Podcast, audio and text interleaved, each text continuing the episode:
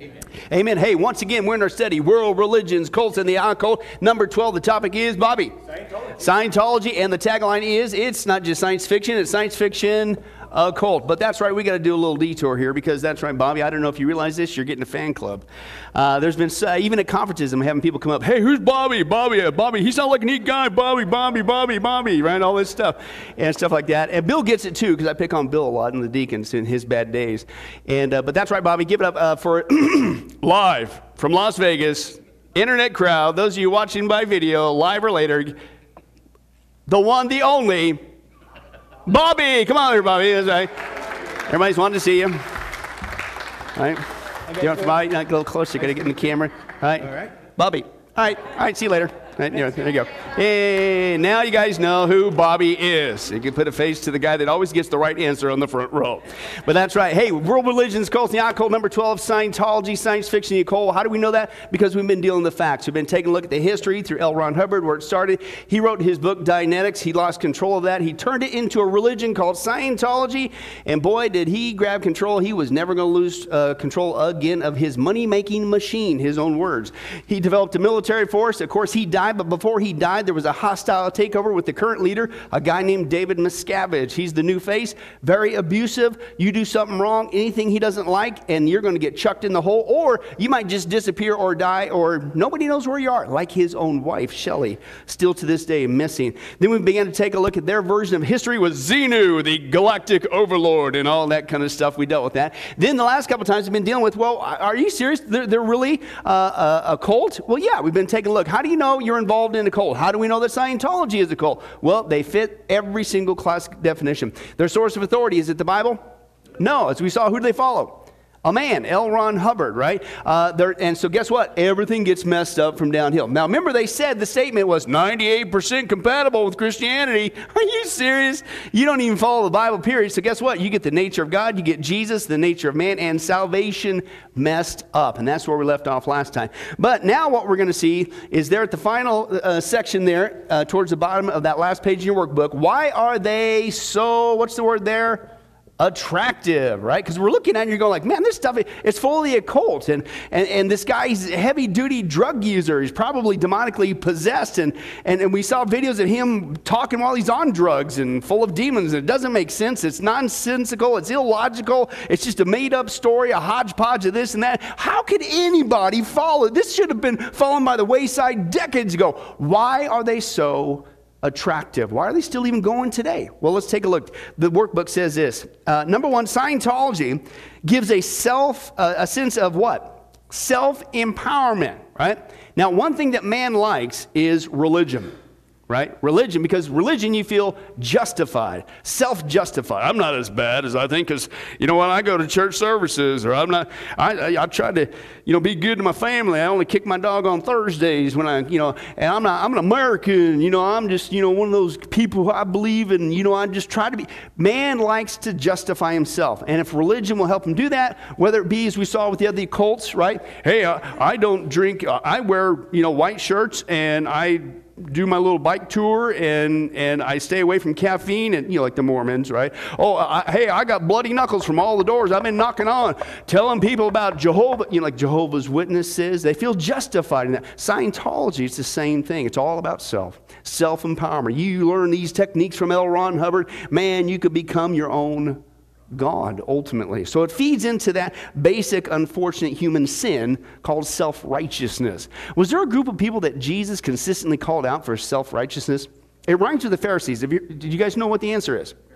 You guys are on the ball, and not just you, Bobby, with your newfound famous uh, self-empowerment tonight. That's right. But it says you can become one with the universe, they teach Scientology, by clearing your mind of bad thoughts. Bad thoughts, the engrams, all that stuff. Sin is not an issue, according to them, and boy, who doesn't want to hear that?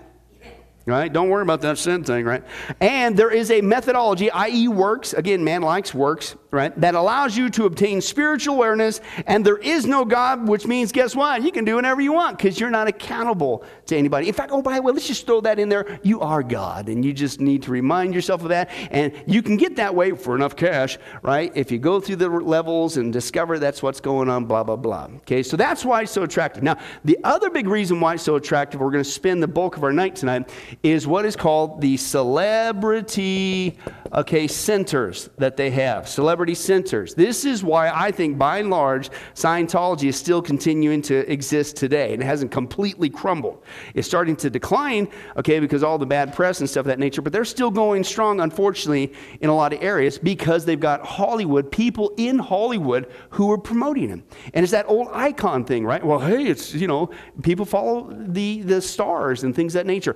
Scientology, way back when, even with uh, L. Ron Hubbard, realized the power of having an influential person behind your thought or belief system, and certainly that's true. But before we get into that, open your Bibles to First Peter chapter three. First Peter chapter three, and uh, kind of the theme again for tonight with our final study here, First Peter chapter three.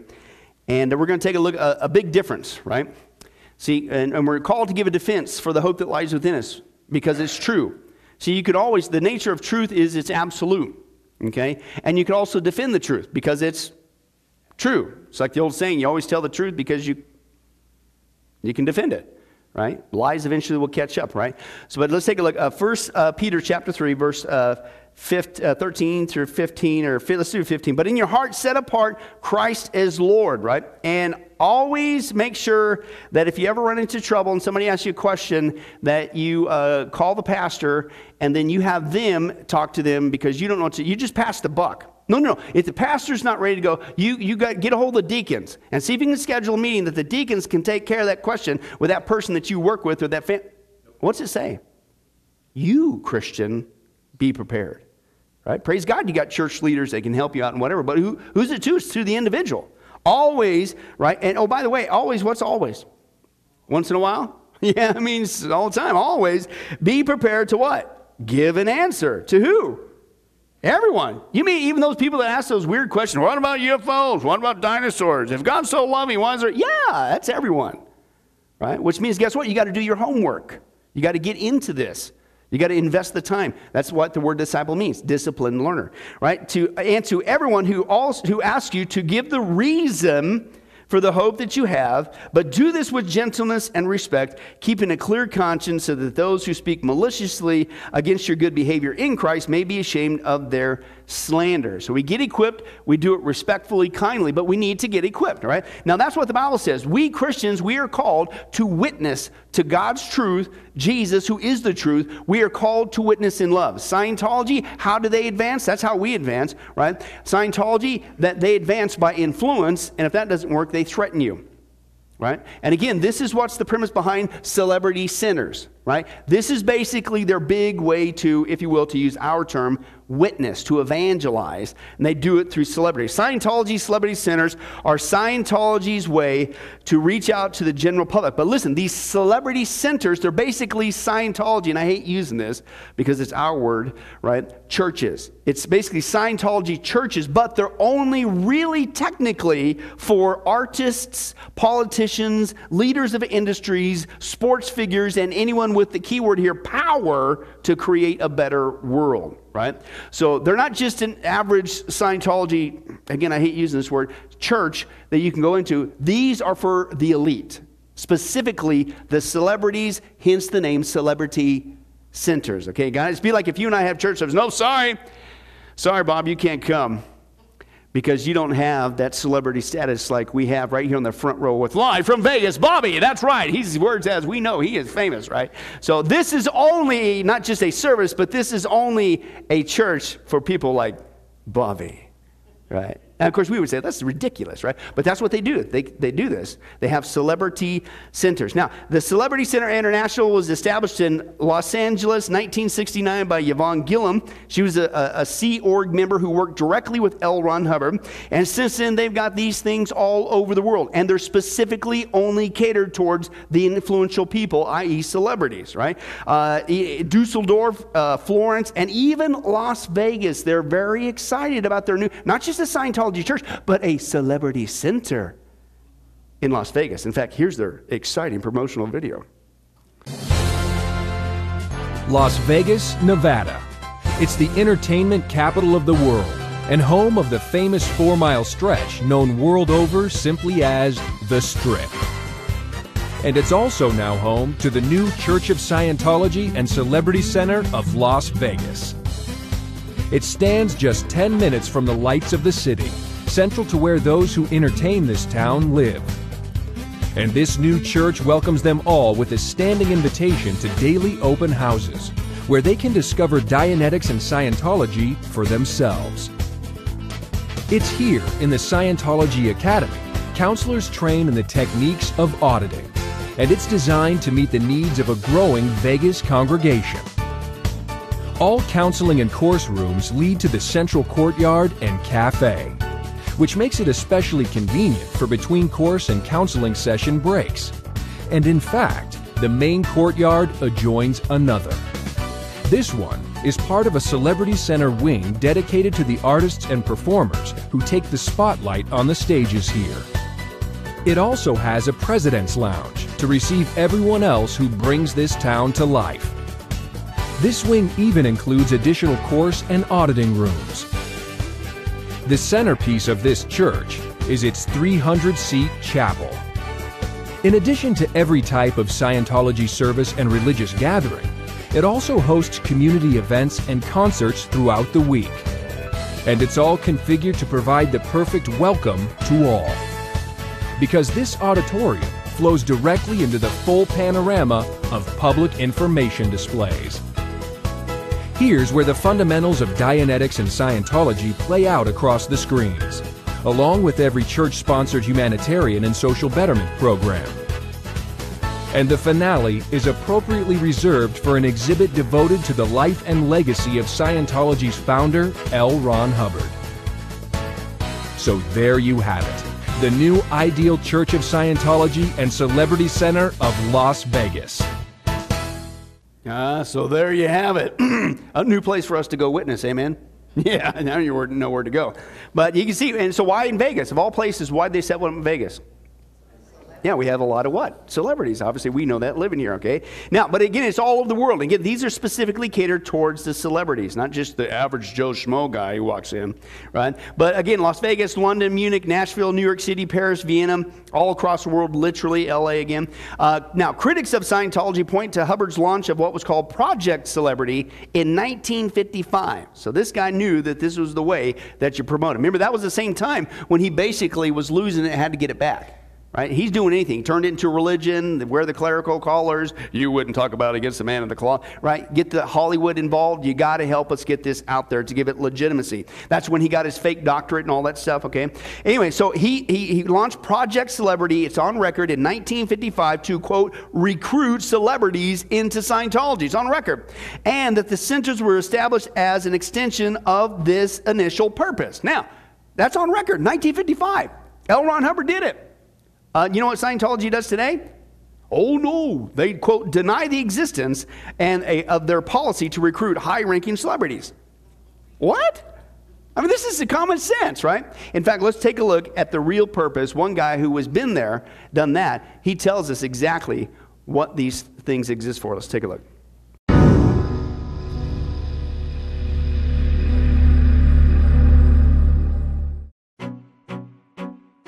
Hi, my name's Steve Mango. I'm an actor, a business owner, and I was a four-year parishioner of the Church of Scientology Celebrity Center in Hollywood. People always wonder, what's the fascination with celebrities inside Scientology? Why do they have their own celebrity center? And how do celebrities benefit Scientology? So here are a few things L. Ron Hubbard said about celebrities. So first, how does L R H define a celebrity? So celebrity is also further defined as any person important in his field or an opinion leader or his entourage, business associates, family or friends with particular attention to the arts, sports, and management and government. L R H from H C O Policy Letter May twenty-third, nineteen sixty-seven on celebrities. So why celebrities? So L R H says, a being expands wanted conditions to the degree he is trained and uses Scientology technology. Celebrity Center will ensure that beings in power use their power to create a safe space, thus bringing about destimulation, and will bring people into aesthetics and speed the forward drive of creating a new civilization. From H C O Policy Letter February twenty-second, nineteen seventy, Celebrity Center. So why artists? L R H says, we instinctively revere the great artist, painter, or musician, and society as a whole looks upon them as not quite ordinary beings. And they're not. They are a cut above man. What distinguishes civilized man as man is that he is mired in problems, which just get worse the more he solves them. The being who can recognize the actual source of problems and so see them vanish is too rare to be easily comprehended. When a being can do this, make problems vanish with a glance, he is certainly no longer man, and the problems artists have are legend. L R H from The State of Existence, nineteen sixty-five. L R H knew that celebrities would put legitimacy onto Scientology. If you have these famous faces attached to the church, yes, there's the aspect where they have money to donate to the church, but it's not even necessarily about that. It's more about having that one person that you may look up to actually be a Scientologist, and then you attribute your their success to Scientology. So you'll see someone like Tom Cruise, and you may look up to him as an actor, and you say, well, he's in Scientology, it must be good. There must be some workable things inside Scientology. So you have these people who are opinion leaders in their fields, maybe they're in the government and the police force, and they're talking about how Scientology has helped them. So you think, wow, well, you know, let me give this Scientology thing a shot. So a lot of people come in, and they stay in Scientology like I did because of these celebrities. And I stayed in because I was saying, well, look, there are these different celebrities and famous faces who seem like they're doing quite well in life, and they're attributing it to Scientology. Maybe I'm not seeing what they're seeing, so let me give it a little bit more of a shot. Let me see what these famous people see in Scientology. And that's how they trap you, and that's how they get people to stay in Scientology. Notice how what I liked what he admitted was not only uh, that's how people get, uh, quote, attracted into it in the first place, but even when he's like going like, this ain't working, I don't know, but you know what, I, I, I just need to keep trying because it's working for Tom, right? So it's a way to not just get people in, it's a way to keep them sucked in, right? Because I mean, it's, I must be doing something wrong, I just got to do the pumpkin a couple more ten times and I'm going to get it, I mean, Tom, you...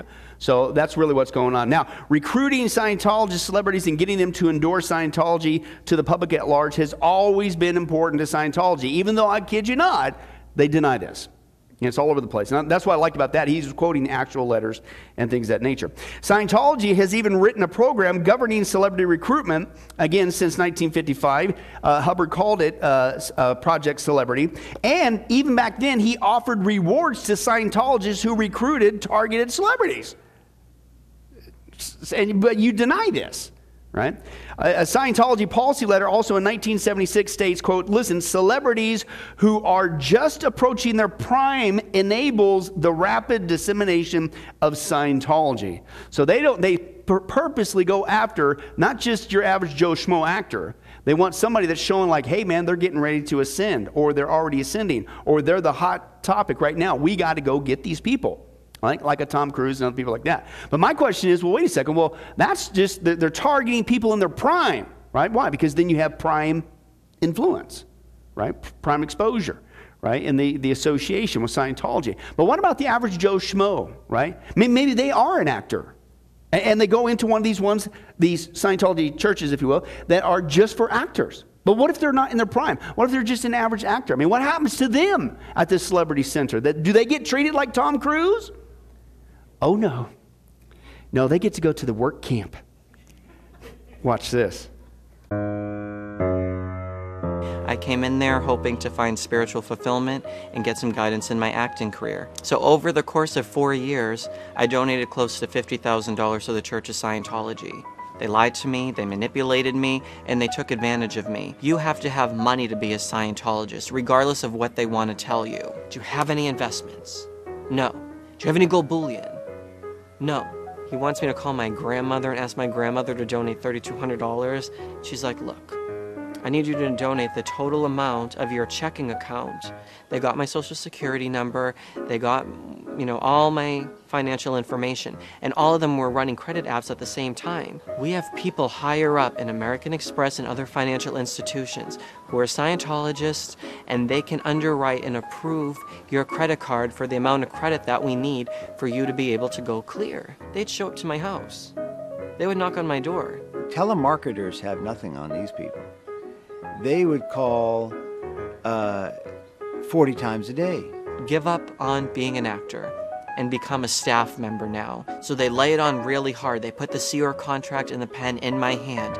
You're in on the greatest push in the last twenty-five hundred years. You're gonna be an auditor and you're gonna help us clear this planet. So just listen to us, trust us, and sign the contract. Now this program is basically manual labor. You may be digging ditches for Scientology, you may be painting walls. You're doing manual hard labor from sunup to sundown. They're yelling at me, you are a horrible, disgusting excuse for a human being. You shouldn't even be living right now because you don't contribute anything into this world. Sign the contract and we'll handle getting rid of your apartment, your car. You give up on all your artistic dreams. Scientology makes you forget all about them. They suggest to women to have an abortion if they get pregnant if they're a Sea Org member, because they believe a kid's just going to hold back a woman from their mission. Wow. And apparently their mission is, uh, unless of course you're a celebrity on the rise with major cash. Oh, you might be into acting, but uh, you're not really contributing much. It shows in your career. But we got a place for you. Yeah, it's called manual labor, right? But let's take a look at some of the non, what I call Joe Schmo actors, right? And I'm going to call out some names, then we're going to get into some specifics, and I'll tear that down. And uh, I'm not even familiar with a lot of these folks because I don't keep up with a lot of the modern shows and stuff of that nature. But just by way of record, in case you've heard of them or anybody watching tape, uh, just, just a heads up, these people are Scientologists in uh, Hollywood. Jennifer Aspen, Catherine Bell, David Campbell, Nancy Cartwright, Kate uh, Saramano, Erica Christensen, Chick Corea, Sky Dayton, Jason Doring, Jenna Elfman, Richard Elfman, Isaac Hayes, we saw last time with the music, uh, uh, Mark Isham, Vivian Kubrick, Juliette Lewis, Alana Masterson, I guess she's on that show Walking Dead, she's a Scientologist. Uh, Danny Masterson, he was on that show, the seventies show, that's that sitcom thing, whatever. Uh, Elizabeth Moss, Bijou Phillips, uh, Laura Prepon, she was that lady character on the seventies show. And uh, Giovanni uh, Ribisi, uh, Marissa Rivas, and uh, Princess Joy Villa. Okay, but let's hit some folks that we are more familiar with, and I want to give you some background. Now, the first one, of course, is Kirstie Alley. Okay, she's a big-time Scientologist, okay? She was born in nineteen fifty-one, as we all know. She's an American actress. She became, uh, her big breakthrough, how she got uh, rescued from the work in manual labor, apparently. she, her big uh, break in Hollywood was she starred, she played Lieutenant J. Uh, J G Savick in the uh, science fiction film Star Trek two, The Wrath of Khan. Remember that? Okay, that was her big breakthrough moment, okay? So uh, she got rescued from manual labor, apparently. But she also starred, obviously, in a bunch of different movies uh, throughout the year. Summer School, Look Who's Talking, remember that? With I think it was John Travolta, who's also another Scientologist. We'll get to that in a second. Uh, then from ninety-seven to two thousand, she starred in a sitcom, Veronica's Closet. In the two thousands, she's doing sitcoms re uh, re revolving around her own life. In twenty thirteen, she does another short-lived one called uh, Kirstie. Uh, but she was raised in Wichita, Kansas, in the Bible Belt, and her dad was uh, owned a lumber company. She actually attended Kansas State University, but she dropped out in her sophomore year. After moving to L A to pursue Scientology, okay, and to become an interior designer, uh, she actually appeared on the contestant game show Match Game in nineteen seventy-nine, and she won both rounds, winning five hundred dollars in the first round and five thousand five hundred dollars in the second round. And yes, my notes actually say this, gee, I wonder where the money went. All right, but let's just move on, shall we? Okay, but anyway, so she's done that, and of course, uh, Scientology. Now, she was actually raised a Methodist. And again, it's sad. I mean, if you know anything about what's going on with the Methodists, uh, man, uh, the Wesleys must be rolling over in their graves. Uh, but uh, but it's been decades now that they've you know gone major into apostasy. So I think it's sad, number one, and uh, unfortunately she probably wasn't a part of a good church. But even maybe she was. Maybe it was one of the few that are still hanging on to some sort of legitimate evangelical Christianity. I don't know. But what's sad is how do you get somebody that goes to a church service and they turn out to this? That's folks, that could happen to us, right? If we don't engage in the people around us, if we don't get to know people. Going to a church service doesn't save anybody, right? You got to get to know them, right? They may come here, they may get exposed, but if they leave here without knowing Christ, if nobody ever talks to them, if nobody ever witnessed to them, it's going to happen. And so she walked out and she became a member of Scientology in nineteen seventy-nine. And at the same time she became a Scientologist, uh, she admitted she had, at that time, even back then, a cocaine addiction. And she went through Narconon. You guys familiar with that? But here's something I bet you aren't familiar with. Narconon is a treatment program created by Scientology. And I want to, this is from their own website. I want to show it to you. Scientology, this is from them, their program. So guess what is spun into uh, Narconon? Scientology. They're using it as a platform, right? Watch this. Narconon was founded in nineteen sixty-six, and I quote, and this is from their own website, Scientology, based on the discoveries and writings of L. Ron Hubbard, right? Narconon constitutes a worldwide network that helps people recover from the devastation of drug addiction. And that's a good thing. But what do they do? They combine procedures to alleviate the mental and physical anguish connected with drugs. Also, re the reasons why a person turned to drugs in the first place. And I'll bet you I know what it was. Those Ingrams, those aliens, get them all, uh! right? You know it's going to be in there, right? Because this is what he came up with. L. Ron, listen to this one. L. Ron Hubbard's discovery that drugs and other toxic residuals accumulate in the body led to an innovative breakthrough in drug rehabilitation. Mister Hubbard developed a safe, healthy, and thorough method of purging drugs from the body. Yeah, and they ended up in his drug chest on the ship that he floated around, right? And he used them himself. This is coming from the biggest drug user of all time. Can you believe that? But this is just a platform to suck people in, to get him into Scientology. And I, I would say that's was, she was already into it, it sounded like, but when she got into a drug problem, she got further cemented into Scientology because she got into their drug treatment, uh, treatment program.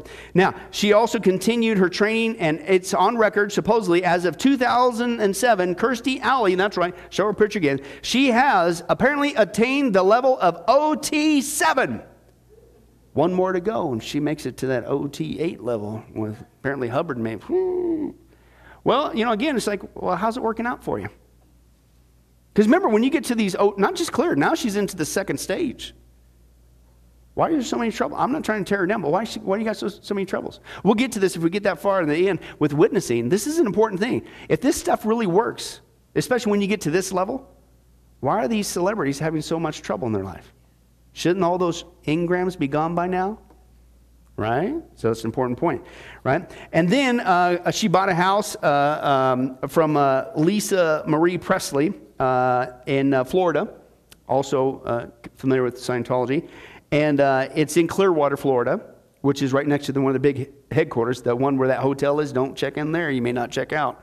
It's worse than the Roach Motel. It's a Scientology hotel, right? Uh, also, fellow, this is how deep she still is into it today. Fellow actress uh, Leah Remini, when she left Scientology in twenty thirteen, Alley, Kirstie Alley publicly denounced Remini as, quote, a repulsive bigot because she turned on Scientology. And that's a direct quote, right? Now, I'll give you another one if you're familiar with this lady. Her name's Ann Archer. Okay, uh, she's an uh, older actress, and uh, she was nominated for Best Supporting Actress in Fatal Attraction. She was in Patriot Games, Clear and Present Danger, some of that stuff. Uh, she's made tons of T V appearances. If you're familiar with uh, those exciting classic shows that you can get on uh, alternative uh, cable channels, apparently. Mannix, remember that show? Mannix. All two of you, praise God. Uh, Hawaii Five-O, uh, Little House on the Prairie, and Falcon Crest. For those of you hooked on eighties soap operas at night. Uh, but anyway, but listen, her, she was originally a Christian Scientist. So, didn't fare too well. She didn't have a good upbringing anyways. We saw with her last study uh, in the cults. Uh, but her husband and her, they became uh, members of Scientology. They've been since nineteen seventy-five. Now, between nineteen eighty-two and nineteen eighty-six, she was a spokeswoman for Applied Scholastics. You guys heard of that? I'll get to that in just a second. Who's behind that? Interesting. It's a literary training organization sponsored by Scientology. It's another the way they suck people in, not only Narconon, but Applied Scholastics as well. I'll get to that in a second. Oh, and she has a son. Her son's name is Tommy. His last name is Davis. The reason why I bring that up is because if you recall a couple weeks ago, back in the Xenu, and at the very end of that study, I showed you a Scientologist who was asked, could you tell us about Xenu? And he got so mad and he just walked up, took the thing. That was her son. That's Ann Archer's son, Tommy Davis, right? That was the guy who did that, all right? But anyway, let's go back to that Applied Scholastics. That was founded in nineteen seventy-two to, quote, and I quote, to promote the use of study techniques created by L. Ron Hubbard. What? ah, another way you're sucking people in, I'm telling you. And uh, he, he had these theories that he called, so you can learn better, right, called study technology. They also run what's called Hollywood Education and Literary Project, or HELP, the World Literary, Literary Crusade, Education Alive, and Literary Education and Abilities Program, or what's called LEAP. They're all sponsored by Scientology. Okay, and uh, Hubbard's theories uh, were described as techniques you could use to, quote, remove barriers from learning. I wonder what those barriers are. Rhymes with, ah, get them off, aliens, engrams, all that stuff, right? Now, uh, Applied Scholastics licenses, listen to this, it's not just a way to suck people into Scientology. What was Hubbard's motive? Watch this. Applied Scholastics licenses study tech, this method of better learning from L. Ron Hubbard, to a number of schools throughout the world. And in return, guess what? These schools had to pay four percent of their gross income back to Applied uh, Scholastics, which goes to, guess who? Scientology. Right? Now, in fact, in the aftermath of Hurricane Katrina, Applied Scholastics convinced uh, a school there to implement study tech. Right?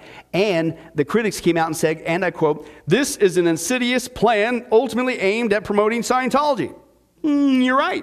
That's exactly what it is. Okay? But there's other people. So that's act. Let's get into some musicians. If you guys are familiar with this guy, this is Beck, Beck Hansen, Beck David Campbell. Uh, he's a famous American writer, singer, uh, a bunch of different albums, folk, all kinds of different genre that he's involved in. Uh, he was sent to live with his paternal grandparents growing up in Kansas. Again, the Bible Belt, uh, because they were, quote, they were, he said, I think they were kind of concerned about his weird home life, right? Uh, dad being involved in Scientology and things of that nature. Uh, his grandfather, father, the paternal grandfather, was a Presbyterian minister, okay? Uh, so he grew up influenced by the, not only, quote, church, but church music and hymns. But his parents separated when he was ten, and he stayed with his mom and his brother in L A Uh, but today, he actually defines himself not just as a Scientologist, but, quote, he's both Jewish and a Scientologist. Doesn't mix, right? But he said he's been involved most of his life. His wife, Marissa, is a second-generation Scientologist, uh, and he was interviewed by the New York Times Magazine, and he quoted, "Yeah, I'm a Scientologist. My father's been a Scientologist for about thirty-five years now, so I grew up in and around it." So that's how he got into it. Now, another music genre, because again, they use celebrities. That could be Hollywood. It could be music, right? Okay, but uh, this guy, rapper Doug E. Fresh. Okay, Doug E. Fresh, and if you're not familiar with him, uh, is he's a uh, rapper, a famous rapper from the Barbados, okay, area there, and he's called the Human Beatbox, and I guess he was a pioneer in, in doing special effects with his uh, mouth, lips, gums, throat, tongue, and microphone. So apparently I missed my calling because that's how I grew up bugging my sisters. I didn't have a microphone though, but I still... You have a little brother, that was me, uh, and I did it very well. We'll talk about that later. But anyway, so apparently he's making a career out of it. Uh, he's a member of Scientology, and uh, in fact, he's not just a member of Scientology, he uses his, quote, talents to even uh, sing at the Celebrity Center galas. So he even performs at their Celebrity Center to help promote. Uh, he also, and this is interesting, he performed two tracks on the Scientology music album. Yes, they make their own music albums, apparently. Called, and this one was called The Joy of Creating. And he also did that with other artists like Isaac Hayes before he, and Chick Corea, Edgar Winter, and Carl Anderson. And yes, my notes actually say this. I wonder why they didn't use any of Hubbard's songs. Why do you need to come out? How can you top Hubbard? Yeah, I think we all know why. Anybody remember? Anybody still scarred with that horse? I almost showed it again, but that's right. I love you, and I spared you, right? Anyway, so he got turned on to Scientology by his girlfriend. His girlfriend at the time got turned on by Isaac Hayes. Okay, but Doug E. Fresh kept it going, uh, but she turned away from him. But he's still that today, okay? And he's also a spokesperson for the, quote, Hip Hop Public Health Education Center at Harlem Hospital Center in New York City. So, gee, I wonder if the hip-hop public health education center is being used like everything else too, right? So, again, they will go into any genre, any whatever, to recruit people, right? Now, here's another one. If you guys are into more kind of like a eighties, nineties rock music, this is a guy, a bassist, one of the best bassists in the world. His name is Billy Sheehan. And he was voted uh, the best rock player. Uh, he's played with some some some big guys. He's been in Scientology for uh, since nineteen seventy-one. Okay, uh, he has been uh, involved with people like uh, David Lee Roth from Van Halen, uh, Steve Vai, if you're familiar with him, but this is a very uh, famous uh, guy. But uh, he's involved. So again, there's a multiple m musicians. I'm just hitting some highlights, and I'm just kind of guessing some people that you might know, you might not know. Uh, but I want to I want to share this guy because this guy is up and coming. He's been around for a while, but he's really getting famous because of the Marvel movies coming out, and that's this guy, Michael Pena. You might be familiar with him because recently there was a part two movie that just came out, Ant-Man and the Wasp, right? Of course, the first one was called Ant-Man, right? But this is that guy. He was that kind of funny Hispanic character, right? If you saw the movie, it is kind of funny. But but he's been in actually a bunch of different films: Shooter, uh, Battle L A, Gangster Squad, American Hustle, Martian Chips, and of course Ant-Man and Ant-Man and the Wasp. His parents were uh, immigrated from Mexico. Uh, originally, were farmers, and uh, and all it just basically says is he too is a Scientologist. So this guy's up and coming. So they already sucked him in, right? And so he's going to be used to, unfortunately, uh, influence people as well, even in the Hispanic community, right? Now, as we saw before, uh, uh, early on in our study, this now it's also celebrities in even the news, right? And Greta Van Susteren, longtime Scientologist, uh, she was a former T V news anchor for C N N, Fox News, N B C News. She hosted the Fox News On the Record with Greta Van Susteren, whatever, for nearly fifteen years.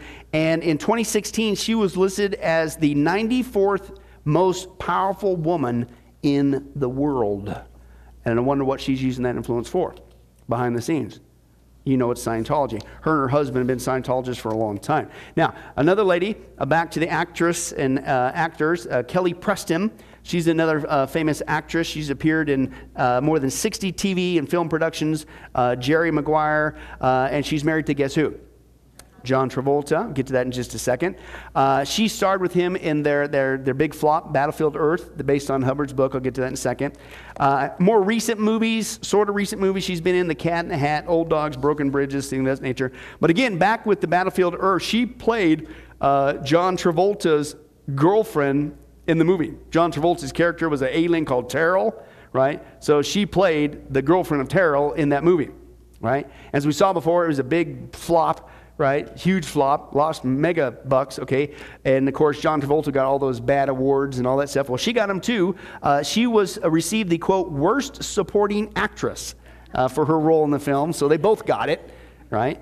And, uh, but she did do another one, if you're familiar, uh, she, she was like a super heroine uh, in, in a film called Sky High. I think that was with Kurt Russell, so she was the mom. Right, so that one didn't do too bad. I guess that made up for Battlefield Earth. But uh, she was married to actor Kevin Gage for a couple years. Then she had a relationship for a while with George Clooney. And listen to this, I didn't know this. She was briefly engaged to Charlie Sheen in nineteen ninety until, hey, things happen. Um, quote, uh, the relationship ended shortly after he accidentally shot her in the arm. What are you going to do? You try to stick things out, but usually when you... Yeah, so after that, she uh, starts hanging out with Travolta, of course, and uh, they get married. Okay, and of course, they get married by a Scientology uh, minister. Now, speaking of John Travolta, let's talk about him. John Travolta, uh, he, obviously we know him. He's a he's an actor, he's a director, a film producer, uh, dancer, singer, the whole nine yards. He got his big break with Vinnie Ballarino. Remember that? Vinnie Ball- now, can anybody name the rest of the Sweat Hogs? Horshack, Vinnie Barbarino, Boom Boom Washington, Juan Epstein. You guys, I'm out of gum, sorry, but I would have given you something, right? Uh, but that's his big breakthrough. I mean, he had some other music. In fact, I, I looked it up. I guess he was he's in his, had an early singing career, right, back in the seventies, and he had this uh, video. Uh, I was oh, actually it was on American Bandstand. It was still on YouTube when I was doing this research. I said, "Oh, are you serious? What was it? I, I wonder what that song sounded like." It was called "Let Her In." You know, I almost played it, but that's right. I love you guys, and I spared you. So, I guess it was cool for seventies, but anyway, so welcome back, Cotter. That was the big thing. Saturday Night Fever, pew, took him off. Then he backed it up with Grease. Remember that? That expose on Crisco and how they make that wonderful batter for, no, it's a different kind of grease. Uh, Pulp Fiction, of course, uh, Get Shorty, Broken Arrow, Swordfish, Hairspray, all that kind of stuff. Anyway, so he's got all kinds of rewards, nominations, and that stuff. He's been in the industry for a long time. He was raised a Roman Catholic, believe it or not, which is not good, So, but he converted to Scientology back in nineteen seventy-five. So he's been in this for quite some time. Uh, he had a relationship with actress Diana Higham, uh, who he met while filming, that's right, who remembers this show? The Boy in the Plastic Bubble. Yeah, now that's entertainment. How'd that song go? Let her in, let her in. You got to go see it. But I love you, I spared you. Anyway, so he, that's who he hung out with for a while. Then he married Kelly Preston, right? Apparently he broke out of the bubble, and he, dun, dun, dun. Anyway, uh, they had uh, three kids, Jet, and I believe he's the one that recently passed away. Had seizures and stuff of that nature. That is kind of sad. And another uh, daughter, Ella Blue, and a third child, Benjamin, right? Now, Time Magazine published a cover story and call uh, it uh, uh, "Thriving: The Thriving Cult of Greed and Power." And in the article, a former Scientology executive director alleged that Travolta was wary of leaving the faith, as if he kind of wanted to get rid of, leave Scientology. But, quote, but he feared that Scientology would publish detailed revelations of his private life. Remember what we saw before? And they admitted it. What do they do? They record the sessions. And remember, in those sessions, what are you supposed to do? You're supposed to cough up every negative thing to get clear. Well, now they got you on tape, right? And this is a secular input that even says that. But he got into it in nineteen seventy-five. He was given a book, the book Dianetics, in nineteen seventy-five while he was filming a movie called The Devil's Reign in Durango, Mexico. So that's how he got him. But that's right. Um, I'll even set the pace.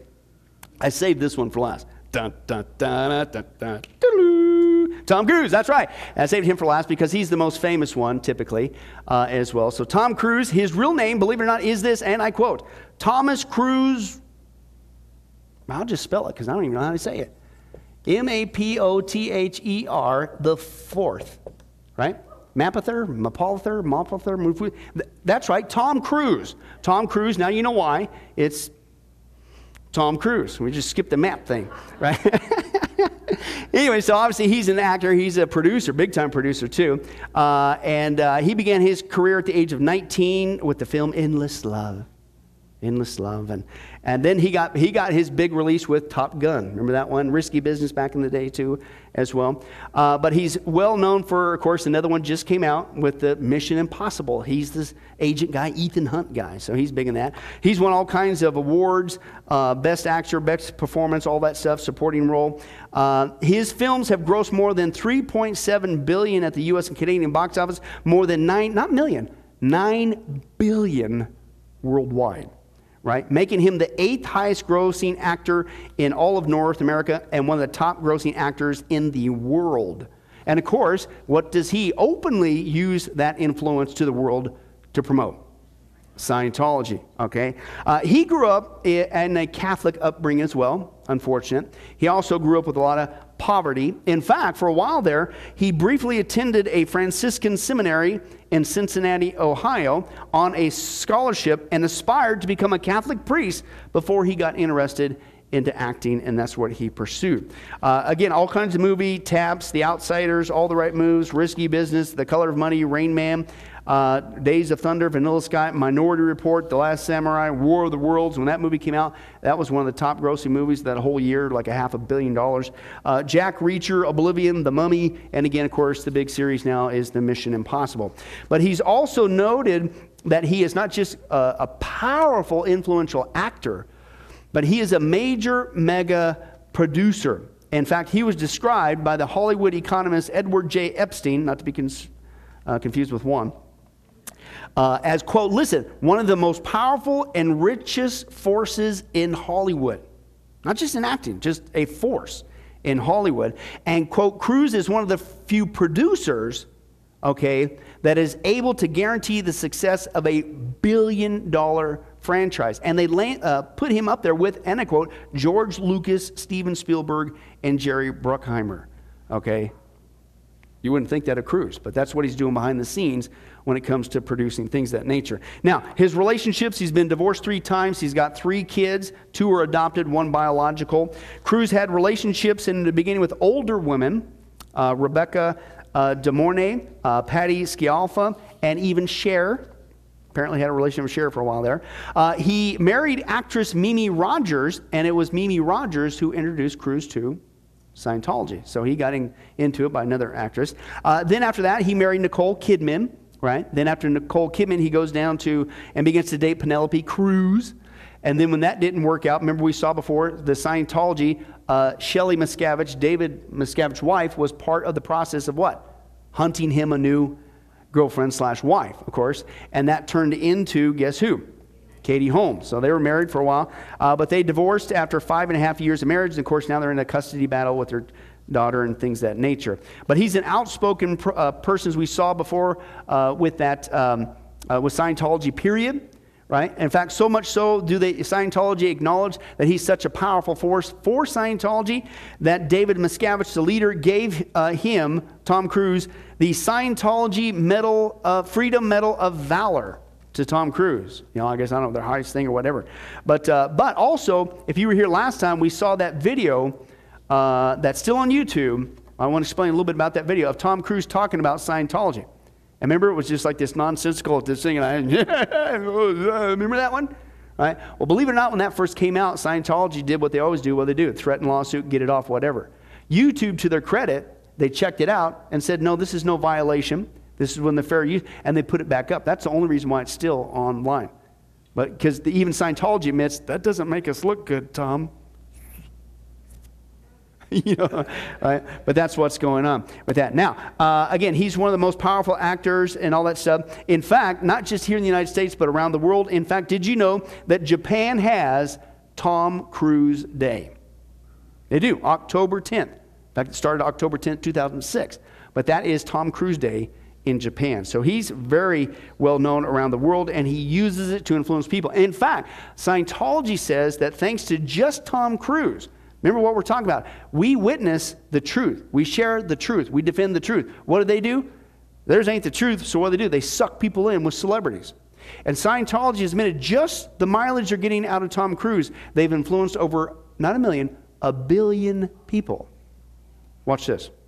They say that Tom Cruise has helped introduce Scientology to over a billion people on this planet. A Scientologist can be defined by a single question. Would you want others to achieve the knowledge you now have? In answering that question, Tom Cruise has introduced L O H technology to over one billion people of Earth. And that's only the first wave he's unleashed, which is why the story of Tom Cruise, Scientologist, has only just begun.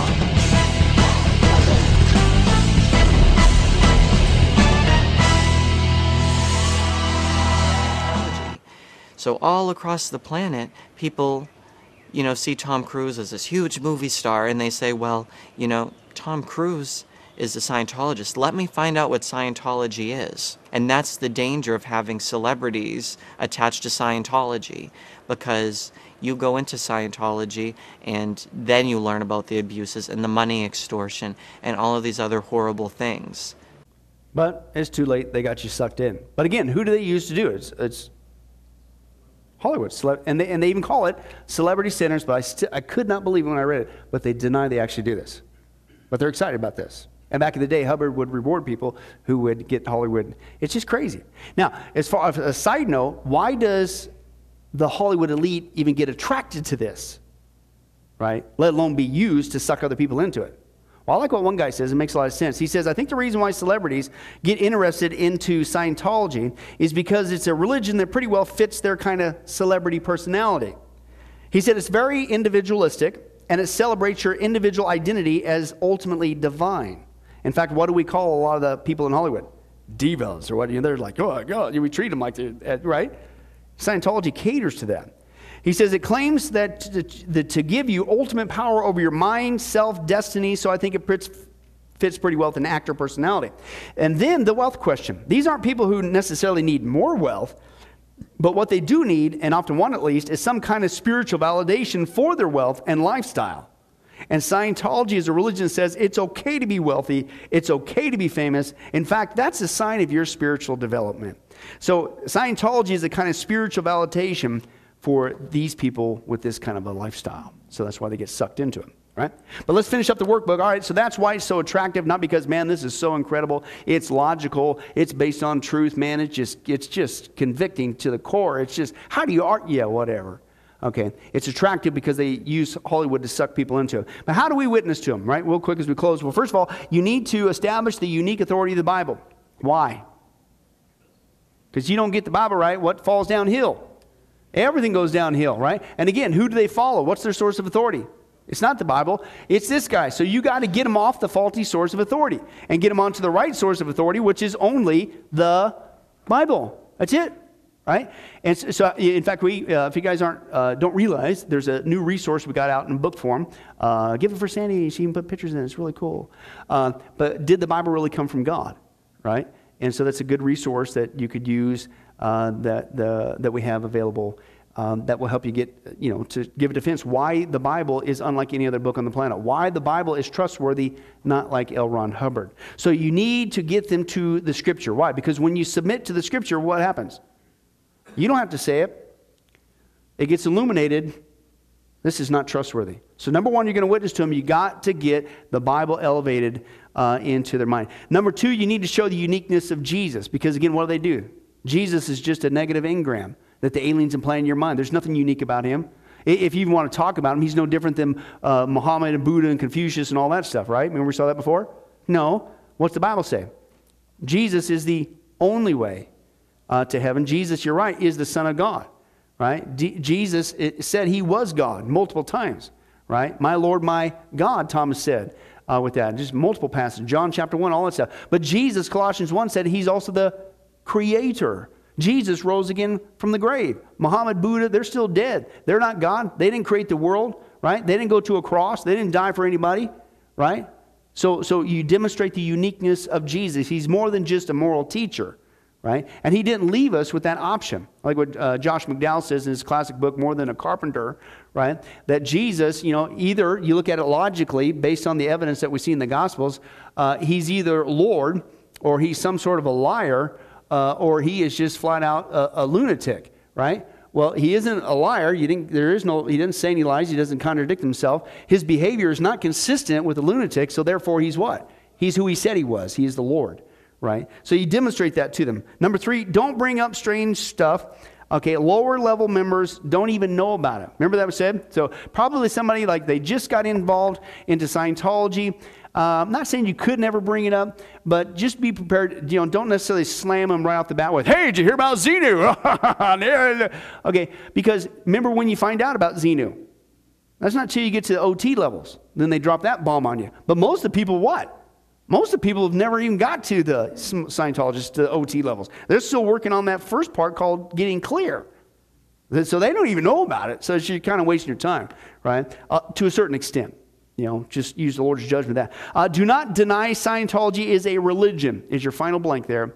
Is a religion. They will likely tune you out, right? Uh, if you're witnessing to a Catholic, I'm not saying that it probably would not be the best technique the very first time. I'm not saying you don't ever discuss it, but probably wouldn't be the very first time for you to say, "Hey, you what? What's that? You're a Catholic?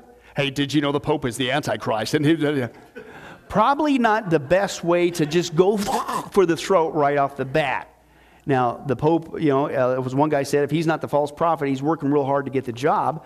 Okay, I'm not saying he is the false prophet, but man, yeah, so, and, and we know scripturally that our sole mediator is Jesus Christ, and he's not in the vicar of Christ is what they mean with the Pope. He's not Papa, right? We have only one advocate, one mediator. That's Jesus Christ. We don't go through Mary. We don't go through the Pope. We don't need a priest tell us to how, what the Bible means, you know, right? But again, uh, be careful that you go for the throat. So if you sit there, you guys aren't even a religion. You're like, oh, you, uh, you might get to that later. But you know, again, you need to focus on what's important. Uh, they, they need to understand that. Listen to what the Bible says. L- l- Jesus is more than what you've been told, right? And, and things of that nature. Um, uh, don't smear Hubbard's character. Again, they're going to take it personal, right? I'm not saying you can't uh, talk about it. We certainly did an extensive study on it, and eventually you're going to get at that. But in the beginning, they're, they're going to, quote, what? Defend his character and consider you part of the conspiracy, right? That's sometimes very hard. I'm not saying don't ever talk about Joseph Smith when you witness to a Mormon. I'm not saying don't talk about Charles Taze Russell when you witness to a Jehovah's Witness, right? But typically right off the bat, mm, they're not, they're not really wanting to even talk about that. In fact, what they've been trained by their cult is, well, that's just proof that you're an apostate, and I can't listen to you, right? You don't know. He was the prophet, you know, all that stuff. So you do need to talk about these things as the Lord leads, but again, be careful how you, you again, you just don't blow them out of the water uh, right out of the gates, right? And then number six, ask some internal Scientology inconsistencies.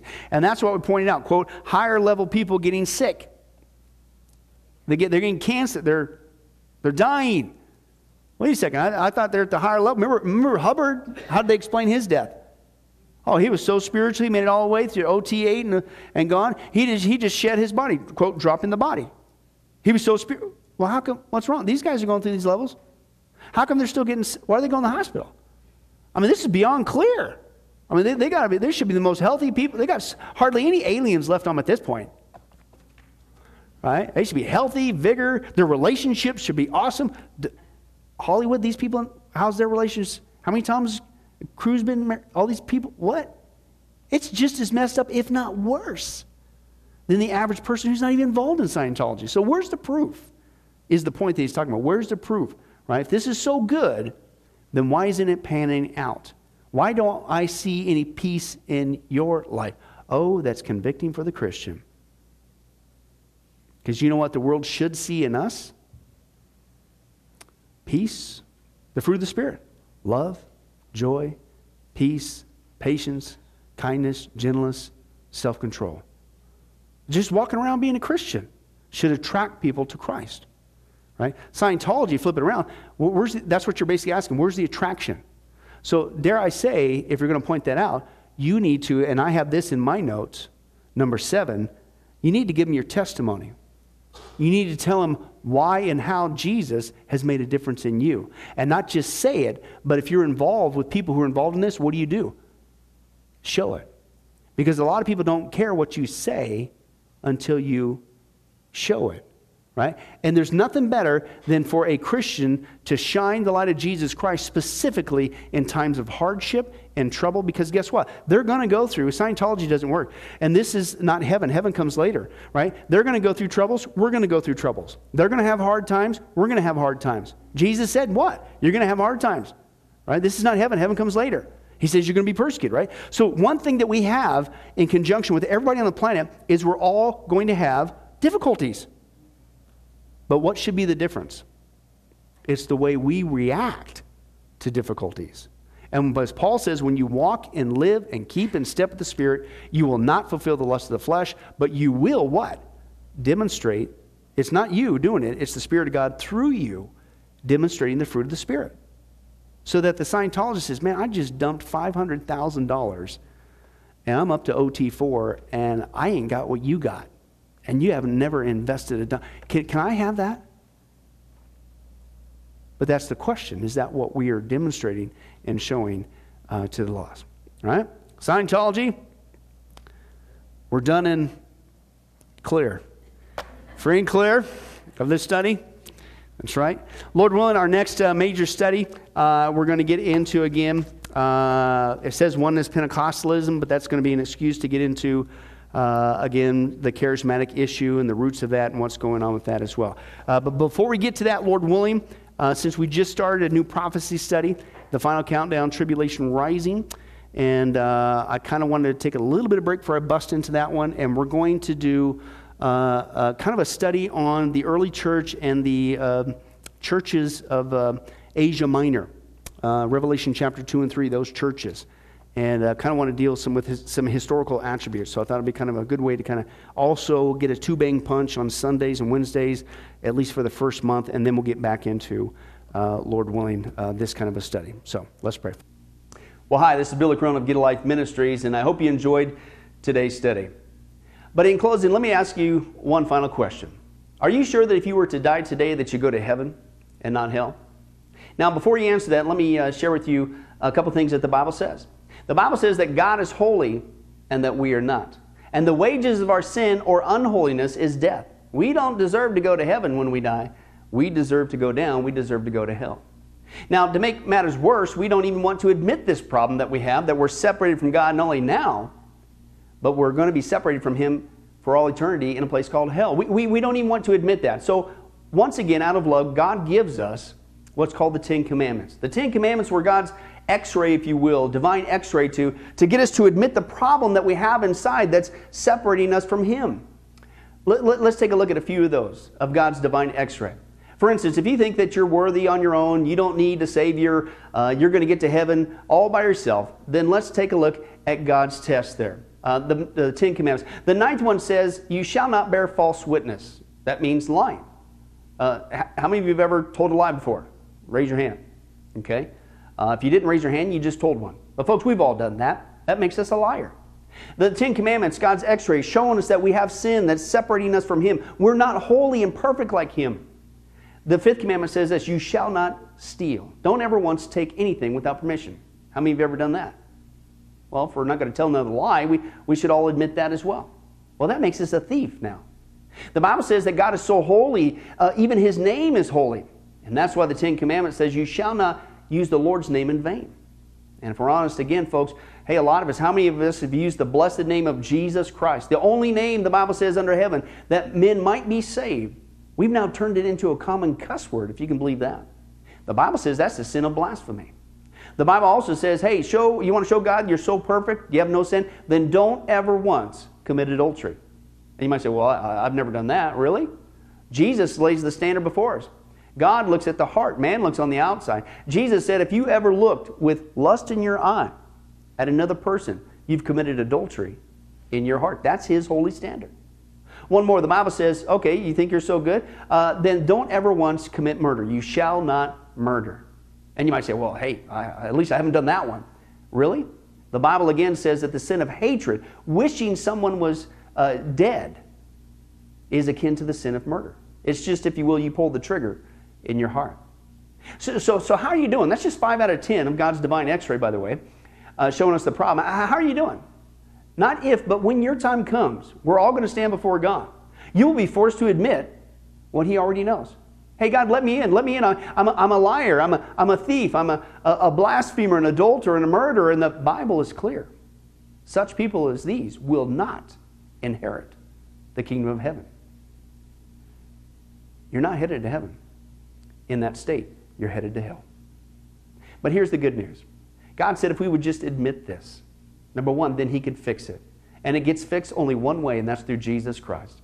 Jesus said in the book of John, chapter fourteen, verse six, He says, I am the way, the life, and the truth, and nobody comes to the Father but by me. Why? Because only Jesus lived the perfect life in our place. And Jesus died on the cross. He took the death penalty in our place so that we could be set free. And since we weren't there, and since it's a gift and we can't earn it, we have to receive that wonderful gift by faith. And the Bible says God will pardon us for our crimes, our sins against Him. And you could actually see this analogy working uh, in the natural, in the normal world. Uh, we see this actually uh, in the courtroom. For instance, if a person is guilty and, and everybody knows they're guilty, they've committed a horrible crime, and, and, and the, the sentence has passed, the judge has knocked down the gavel and says, hey, uh, you are going to jail, you are going to the death penalty for that crime. And, and we know that people, that happens all the time, and they go to jail. But believe it or not, did you know there's a way for that person, even though they're guilty, to actually be set free from that crime? It's called a pardon. And the one in authority, the governor, has the part out of mercy, out of goodness. Certainly nothing that that person did in jail. They can't undo the crime. It's too late. But out of mercy, the governor could go down there and grant that person in jail a full pardon for their crimes. And by receiving that pardon, the doors come open and they are set free and they're rescued from the death penalty. Folks, that's what God is doing every single day with us spiritually. He has allowed His Son, Jesus Christ, to take the death penalty in our place.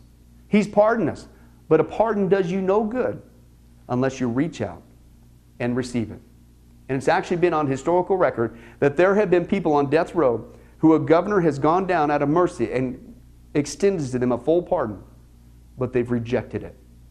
And by their own doing, they went to the death penalty. Folks, don't make that same mistake for all eternity. God loves you. He's willing to forgive you of anything and everything you've ever done. All of it. Even the sins we don't even know about. He wants to pardon you. and forgive you, but you must receive that by faith today. The Bible says if you believe in the Lord Jesus Christ, if you call upon His name, ask Him to forgive you of all your sins, believe in your heart that God raised Him from the grave, you will be saved. Please do that now. Please do that today, because tomorrow may be too late. Well, this has been Billy Crone of Get a Life Ministries. Again, thank you for joining us. If there's anything that you need, if you have any questions, please don't hesitate to contact us. Our information and number and uh, things will uh, pop up here on the screen here shortly. And remember, I hope to see you in heaven. God bless.